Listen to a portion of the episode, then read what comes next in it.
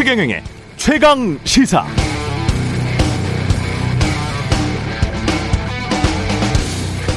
네, 박지현 민주당 비대위원장 어제 조국 전 장관 자녀 입시 비리에 대해서 대법원이 동양대 표창장과 6개 인턴 활동 확인서를 허위로 판결했다. 판결이 공정하다고 생각하지는 않지만 조 전 장관이 사과해야 한다. 이렇게 말했습니다. 조국 전 장관은 자신의 SNS에 여러 번 사과했다. 이후 총선과 대선 과정에서도 여러 차례 사과했다. 대법원 판결에 이견은 있지만 판결을 존중하고 수용한다. 다시 한번 송구하다. 다만 수사 기소 판결의 잣대에 따라 윤석열 정부 고위공직자를 검증해 주길 소망하고 있다는 말씀을 첨언한다. 이렇게 답했습니다. 윤석열 정부 초대 내각에 대한 인사청문회 일정은 어제부터 시작되긴 했습니다만 파행을 겪고 있고요. 김현장 고문, 재벌 부인 등에게 팔린 후보자 부인의 미술품, 다수의 사회이사 출신들 이해상충의 문제, 다수의 부동산 의혹, 아들, 딸 의대 편입학, 아빠가 풀브라이트 동문회장인데 딸이 그 장학금을 수령했다. 법무부 장관 후보자가 사법연수원 수료 직후 아파트를 엄마로부터 증여받은 게 아닌가.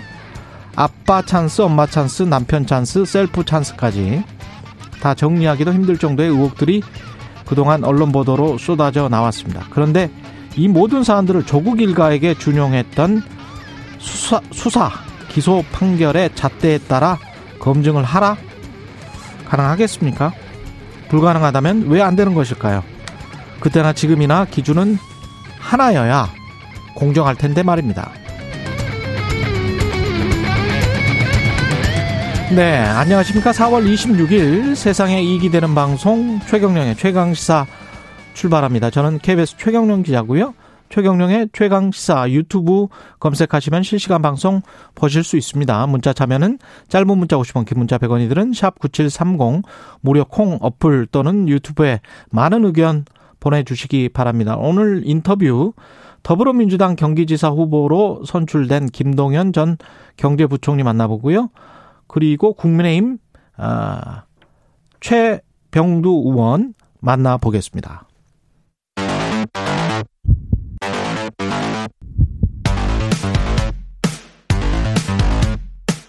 오늘 아침 가장 뜨거운 뉴스 뉴스 언박싱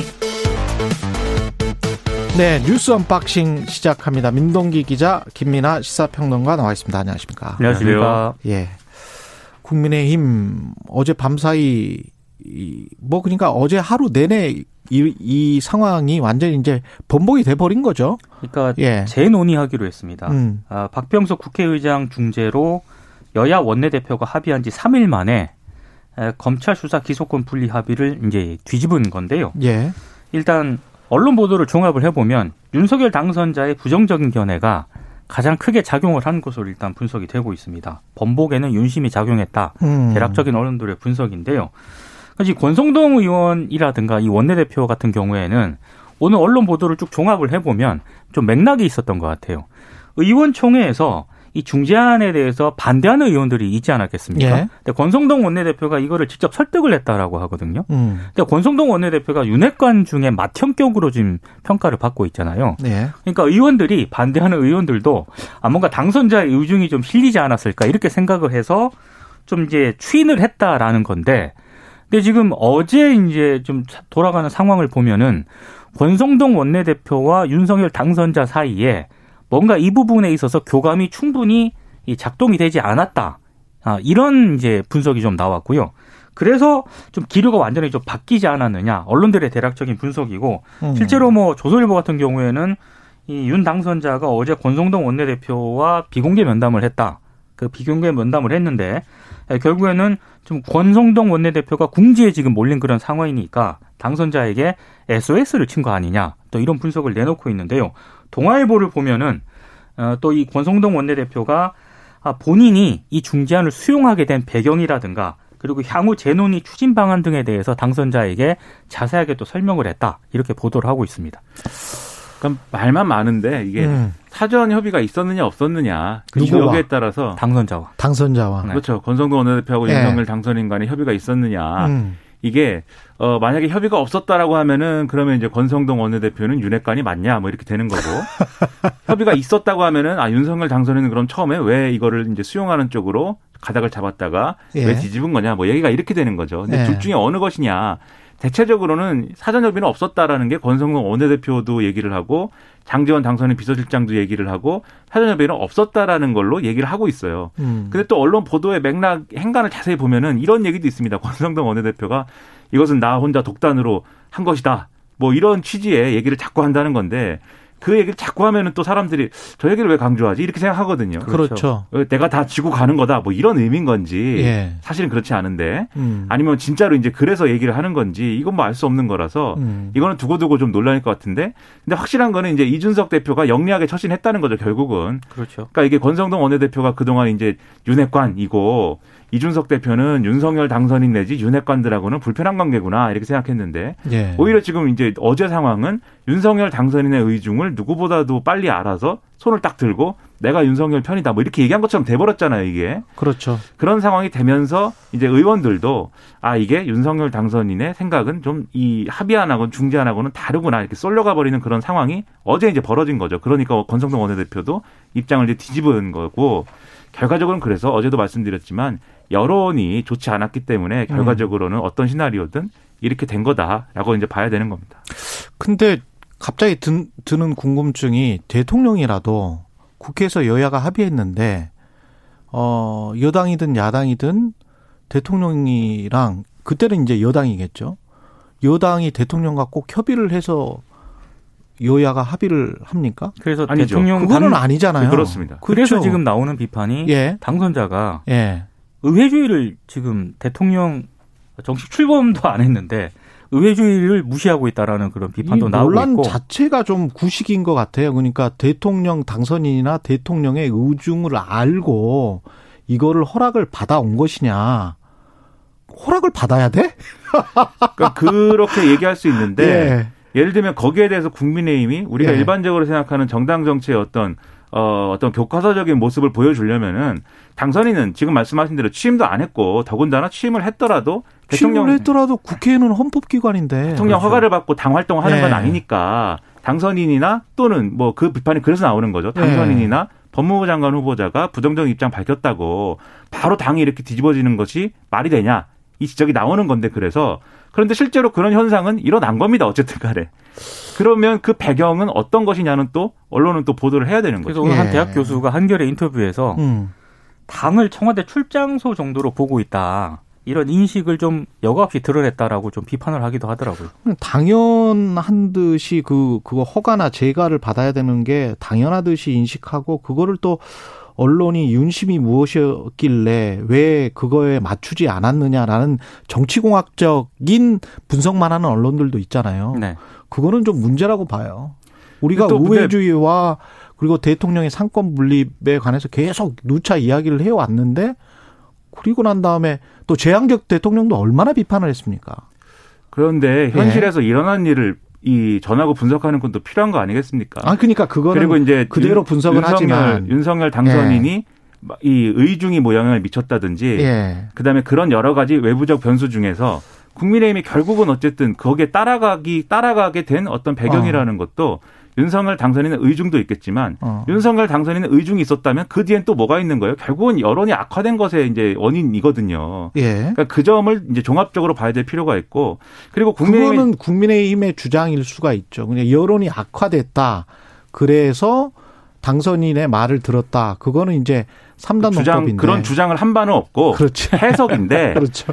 이제 거기에 더불어서 이제 예. 국민의힘의 원내 전략의 의미도 있을 수 있어요. 이것도 음. 해석인데 왜냐하면 어차피 이제 어 민주당이 마음 먹으면 뒤에 민주당이 이제 어떻게 할 것이냐 이것도 이제 얘기를 해야겠지만 예. 민주당이 마음 먹으면 이제 법안 통과가 가능한 상황인데 다수 의석이니까 그럴 경우에 사실 이 우리는 반대했다 이 입장을 유지를 해야 이후에 이 중수청이라든가 이런 걸 설치하기 위한 사개특위 내에서의 어떤 협상이나 이런 게 진행될 거 아니겠습니까? 음. 그러니까 사실 그때 가서는 그게 유리한 거거든요. 지금 반대했다라는 걸 필리버스터까지 해가면서 반대했다라는 걸 남겨놓는 게 그러니까 이런 계산까지 작용한 거 아니냐라는 사실 시각도 있습니다. 그러니까 말은 많아요. 지금. 또 정치 공학적인 언론들의 어. 분석인데 이게 6일 지방선거 앞두고 있잖아요. 예. 지금 이게 민주당이 만약에 강행 처리를 한다면 결국에는 강행 처리, 졸속 아. 처리 이런 프레임으로 이제 지방선거 전략을 임할 수도 있다. 국민의힘 입장에서는 그게 이런 계산도 깔려 있지 않나라고 하는 게 언론들의 또 해석이기도 합니다. 권성동 원내대표를 당에서 비판하는 거는 그럴 수도 있겠네요. 듣다 보니까 야 이게 너무 빨리 내준 거 아니냐. 음, 그렇죠. 그렇죠. 너무 빨리 내준 거 아니냐. 네. 지방선거가 남아 있는데 충분히 시간을 끌면서 이 법안의 문제점을 우리가 자세히 설명을 하고 이걸 지방선거와 연계를 했었으면 우리한테 훨씬 더 선거 국면에서 유리할 수 있었는데 너무 싹둑 잘라서 합의를 해버리고 그 다음에는 지방선거와 연계를 못하니까 이제 인선만 남은 거란 말이죠. 그 인선 내각 인선과 관련해서는 분리할 수밖에 없잖아요. 청문회 전국이라는 것이 그런 어떤 계산은 충분히 작용했겠습니다. 그렇죠. 예. 그 지지층에서 실제로 필리버스터도 안 하고 이렇게 어, 넘어가는 게 맞냐 이 지적도 있었고 음. 그러다 보니까 권성동 원내대표가 왜 합의를 했는지를 주말 내내 이제 페이스북에다가 그 계속. 설명을 계속 이제 하는 시도를 했거든요. 근데 그게 이제 변명처럼 들리고. 그렇죠. 결국은 예. 이제 변명이 돼버린 거고 예. 결국 어제 사실은 권성동 원내대표는 굴욕적이었을 텐데 이준석 대표가 하자고 한 최고위에서 결국은 입장을 뒤집어서 끝나고 나서 민주당에 재협상 하자 라고 얘기를 하는 상황까지 맞은 건데 예. 민주당은 전혀 그럴 생각이 없다. 민주당 지금 굉장히 반발하고 있죠. 아, 굉장히 민주당은 지금 어떻게 할 생각이에요? 28일이나 29일 본회의를 열어 가지고요. 예. 그 중재안 있지 않습니까? 어. 이거 처리하겠다라는 그런 입장인데 근데 약간 시간적으로 촉박하긴 합니다. 왜냐하면 안건조정위원회 또 전체 회의 국회 본회의 통과를 이번 주 안에 다 마무리를 해야 이게 지금 다음 달 3일 문재인 대통령 마지막 국무회의에서 공포가 가능하거든요. 음. 근데 이 시간상 좀 촉박하기 때문에 물리적으로 이번 주에 국회 본회의 통과는 좀 어렵지 않겠느냐 이런 전망도 나오고 있는데 예. 변수는 박병석 국회의장입니다. 박병석 국회의장이 어, 민주당에 어느 정도 협조를 하느냐 여기에 따라서 속전속결에 좀 관건이 있는 것 같습니다. 그러니까 법사위 어제 어제 밤에 이제 법사위 해가지고 뭐 밤새워서 이제라도 어쨌든 일정을 맞춘다 이런 방침인데 음. 지금 말씀하신 대로 박병석 의장이 협조하느냐 여부 이런 게 중요하겠죠. 그런데 그동안 이제 이, 이 어떤 국민의힘의 필리버스터를 무력화하기 위한 수단으로 회기 쪼개기 뭐 이런 거를 박병석 의장이 동의해 줄 수 있다. 이게 이제 기본적인 전략이었던 거지 않습니까? 그렇죠. 예. 근데 지금 박병석 국회의장의 입장에서는 만약에 민주당이 원래 주장했던 원안을 강행한다고 하면 그거 협조하기 어려운데 그렇겠죠. 지금 이제 중재안 중심으로 어쨌든 그렇죠. 처리한다고 했기 때문에 명분은 있어요. 음. 다만 박병석 의장에게도 시간이 문제입니다. 음. 음. 오늘 이제 26일이고 만약에 본회의하면 뭐 28, 29일 한다는 거잖아요. 예. 그렇게 했을 경우에 회기 쪼개기를 하려면 시간이 더 필요한데 어. 5월 3일 국무회의에 맞추려면은 이 시간이 왜냐하면 회기 쪼개기라는 것은 이 안건을 처리를 해야 되고 공지를 해야 되고 이런 시간이 필요한 거잖아요. 예.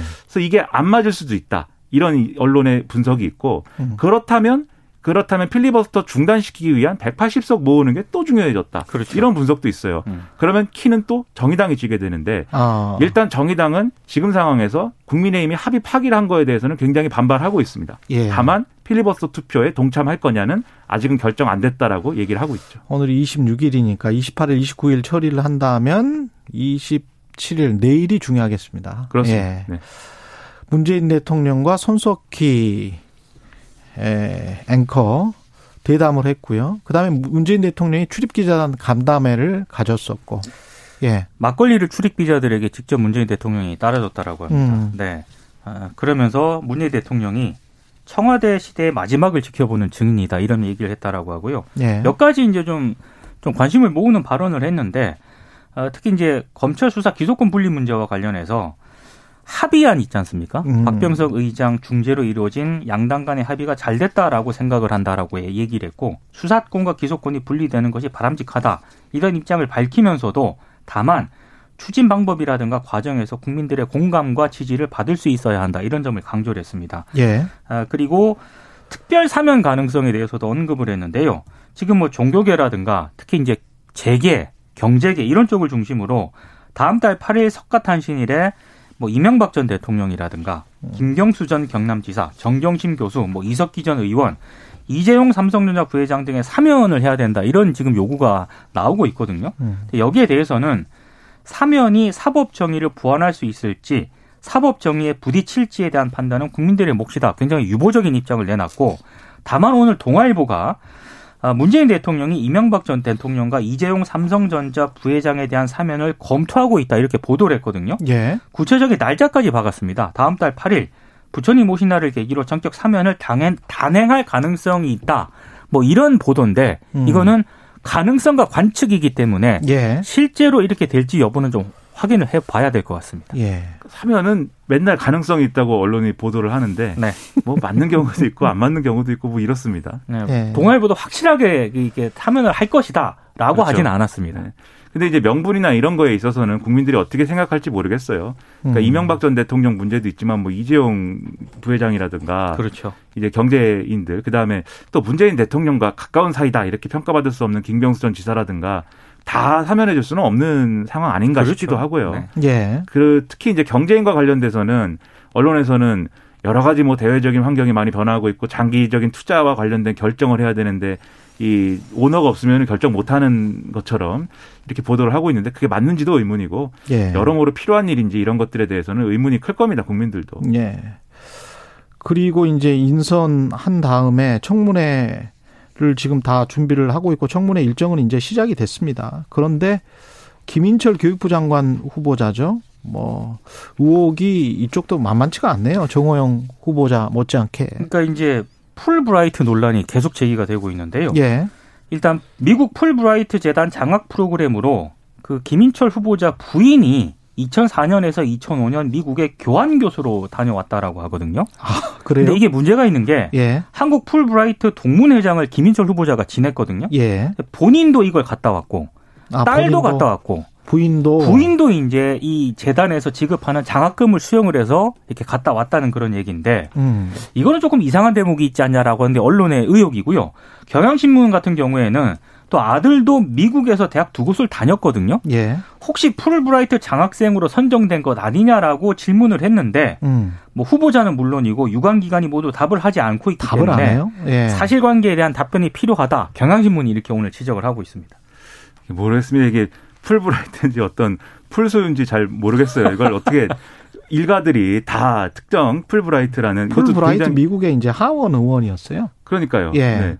이게 저는 유학을 안 가봐서 전혀 모르는데 이게 굉장히 그 뭐랄까요 좋은 어떤 아니, 그거라고 하더라고요. 여기 보도를 보니까 연간 약 그 한화로 6,500만 원 그리고 왕복 국제항공권을 제공을 받고요. 음. 생활비 최대 한화로 461만 원. 가족 동반 시 주택 수당이 월 37만 원. 따로 나오죠. 예. 1인 동반 가족 수당이 또 월 25만 원. 따로 나옵니다. 정착비가 약 93만 원. 연구비가 약 140만 원. 왕복 항공권도 나옵니다. 그러니까 굉장히 많은 혜택을 받고 있는 제가 프로그램입니다. 갖고 있는 통장 잔액보다 많은 돈을 엄청납니다. 네. 주는데 일가족이 이렇게 받았다라고 하면은 당연히 이제 이상하게 생각하고 더군다나 이게 음. 뭐다 받았냐 이런 것도 있지만 김인철 후보자가 이 풀브라이트 장학재단의 이 의사결정에 영향을 미칠 수 있는 한미교육 지원단이 있었던 거잖아요. 그렇죠. 그러니까 이런 정황을 보면은 당연히 이게 뭐 일종의 에, 이 가족들이 다 아빠 찬스와 셀프 찬스 이런 거 쓴 거 아니냐 이런 점 나오는 건데 거기에 대해서 또 해명을 이렇게 어 모른다 안 한다 뭐 이렇게 나오면은 그건 좀 곤란한 거 아니겠습니까? 그렇죠. 처음에 교육부 해명은 이 풀브라이트 장학재단 자체가 어떤 외부의 입김이 들어갈 수가 없다. 미국에서 모든 것을 하는 것처럼 이렇게 말을 했거든요. 네. 근데 그 해명을 듣, 보고 제가 조금 오늘 어디에서도 들어보지 못한 이야기를 해드리려고 하는데 아 준, 준비를 단단히 해야 됩니다. 최강 지사 네. 단독인가요? 그 이게 지금 딸이 4.3점 만점에 3.8을 맞았잖아요. 네. 이 정도 점수로 풀브라이트에 최종 선정되는 게 하여간 점수표가 다 나와 봐야 되겠지만 쉽지가 않고요. 제가 알고 있는 풀브라이트의 그 합격생들을 어. 보면 그리고 어 교육부의 해명처럼 그렇게 완벽하게 이게 미국에서 아주 엄격하게 검증을 하냐 그러면 한미 교육위원단 홈페이지 가보시면 알겠지만 한국 정부도 출연을 했어요. 돈을. 음. 미국 정부도 출연하고 한국 정부도 출연을 했기 때문에 한국 정부가 임명한 인사들도 있어요. 미국 정부가 임명한 인사들도 있고. 그리고 어 이거는 교육부 관료가 있잖아요. 그렇죠. 한 번 풀브라이트 장학금을 받았습니다. 교육부 관료가요? 예. 행시를 패스한 교육부 관료가 풀브라이트 장학금을 이거는 뭐 언론에 한 번도 나온 적이 없고 제가 개인적으로 알고 있는 것인데 이 풀브라이트 장학금은 좀 냄새가 많이 나요. 교육부 관료가 받을 수가 없고요. 이 이런 이해상충의 요소가 너무 크기 때문에 그렇죠. 예. 행시를 패스한 교육부 자- 관료가 받은 적이 있고 그리고 그때 최종 면접에서 아주 뛰어난 학생이었어요. 그걸 제가 직접 들었습니다. 그 이야기를. 그러니까 풀브라이트 장학금이 무조건 공정하다. 미국 사람들이 운영하니까 무조건 공정하다. 그런 말도 안 되는 소리예요. 한국 그 위원단 선정된 위원이 있고 그다음에 그 개입될 요소가 있다. 음. 그리고 행시패스한 교육부 관료도 받은 적이 있다. 어, 이거는 팩트니까 교육부가 반박하려면 반박해 보세요. 예. 교, 교육부에서 인터뷰를 해야겠네요. 여기 나와야 됩니다. 네, 여기 나와서 인터뷰를 예. 좀 하십시오. 그래서 이런 이해상충적 요소들이 드러나는 케이스가 있었기 때문에 이게 동문 회장이고 지금 본인 딸 부인. 부인까지 다 네. 이랬으면 제가 보기에는 굉장히 좀 냄새가 납니다.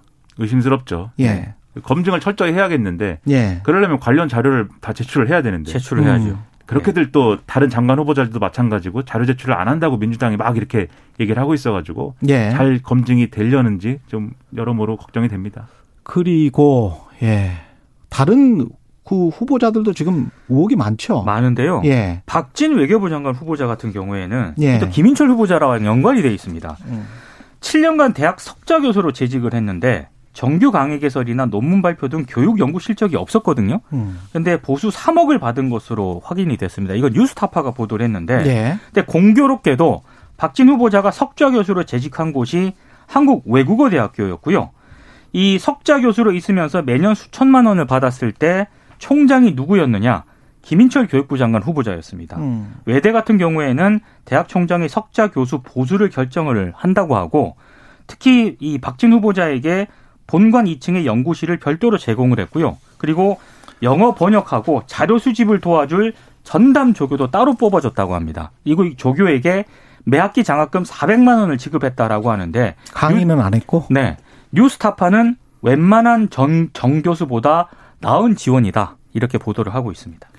그러니까 또 이게 의심 의심만 있는 건데 음. 이렇게 이번 이제 이 윤석열 당선인의 일기 내각 후보자들은 뭐 서로 서로 알든지 아니면 윤석열 당선인하고 가깝든지 이런 개인적인 관계들이 너무 있는 거 아니냐 또 이런 얘기로 갈 수 있는 거거든요 이 지금. 관계도와 지도를 그러네. 그리는 게 가능할 것 같습니다. 보니까. 그렇습니다. 그럼 네. 또 이게 끼리끼리 내각이 되기 때문에 박진, 김인철 이렇게 연결되네요. 그렇죠. 한국외대 총장 할 때. 네네. 그렇죠. 그럼 예. 이것도 잘 설명을 해줘야죠 그러면. 그렇죠. 음. 이정식 고용노동부 장관 후보자도 또 삼성전자로부터 뭘 자문위원으로 받았다? 활동을 자문위원으로? 하면서 예. 월 200만 원씩 19개월간 3,800만 원의 자문료를 받은 사실이 또 확인이 됐거든요. 근데 이 자문위원으로 활동하는 동안 삼성전자의 노사 관계가 별로 안 좋았다는 겁니다. 예. 예, 그래서 지금 그 민주노총 삼성전자 서비스 지회 등으로 구성된 삼성그룹 노동조합 대표단이 있거든요. 음. 이정식 후보자에 대한 지명 철회를 요구를 하고 있습니다. 안 좋았던 시기에 자문위원으로 활동을 하면서 너무 지금 경영자 쪽에 좀 선것 아니냐 이런 지금 의혹을 제기를 하고 있거든요. 그러니까 이분 같은 경우는 처음에 이제 인사를 할 때 한국노총 이 출신이라는 출신이다 보니까 아 상당히 좀 노동계를 배려한 인사구나라는 점에서 많이 이제 주목을 받았었는데 근데 노사관계 발전재단 이력도 그렇고 보면은 논란과 여러 가지 어떤 뭐 내부의 부- 반발과 이런 것이 많고 특히 이제 삼성전자 관련돼서 이런 것도 보면은 애초에 그러면은 지명한 어떤 의미나 이런 것들이 많이 퇴색되는 인사라고 평가받을 수밖에 없는 것 같아요. 예. 그래서 이런 것들도 여러모로 이제 1기 내각의 어떤 의미 이런 것들을 여러모로 이제 훼손하고 있어서 여러모로 우려가 되는 인사입니다. 그리고 언론에서 많이 들으셨겠지만 김동연 전 경제부총리가 경기지사 후보로 확정됐고요. 조금 이따가 인터뷰 해보겠습니다. 예, 여기까지 하겠습니다. 뉴스 언박싱 민동기 기자 김민아 평론가였습니다. 고맙습니다. 고맙습니다. 고맙습니다. KBS 1라디오 최경영의 최강시사 듣고 계신 지금 시각 7시 44분입니다.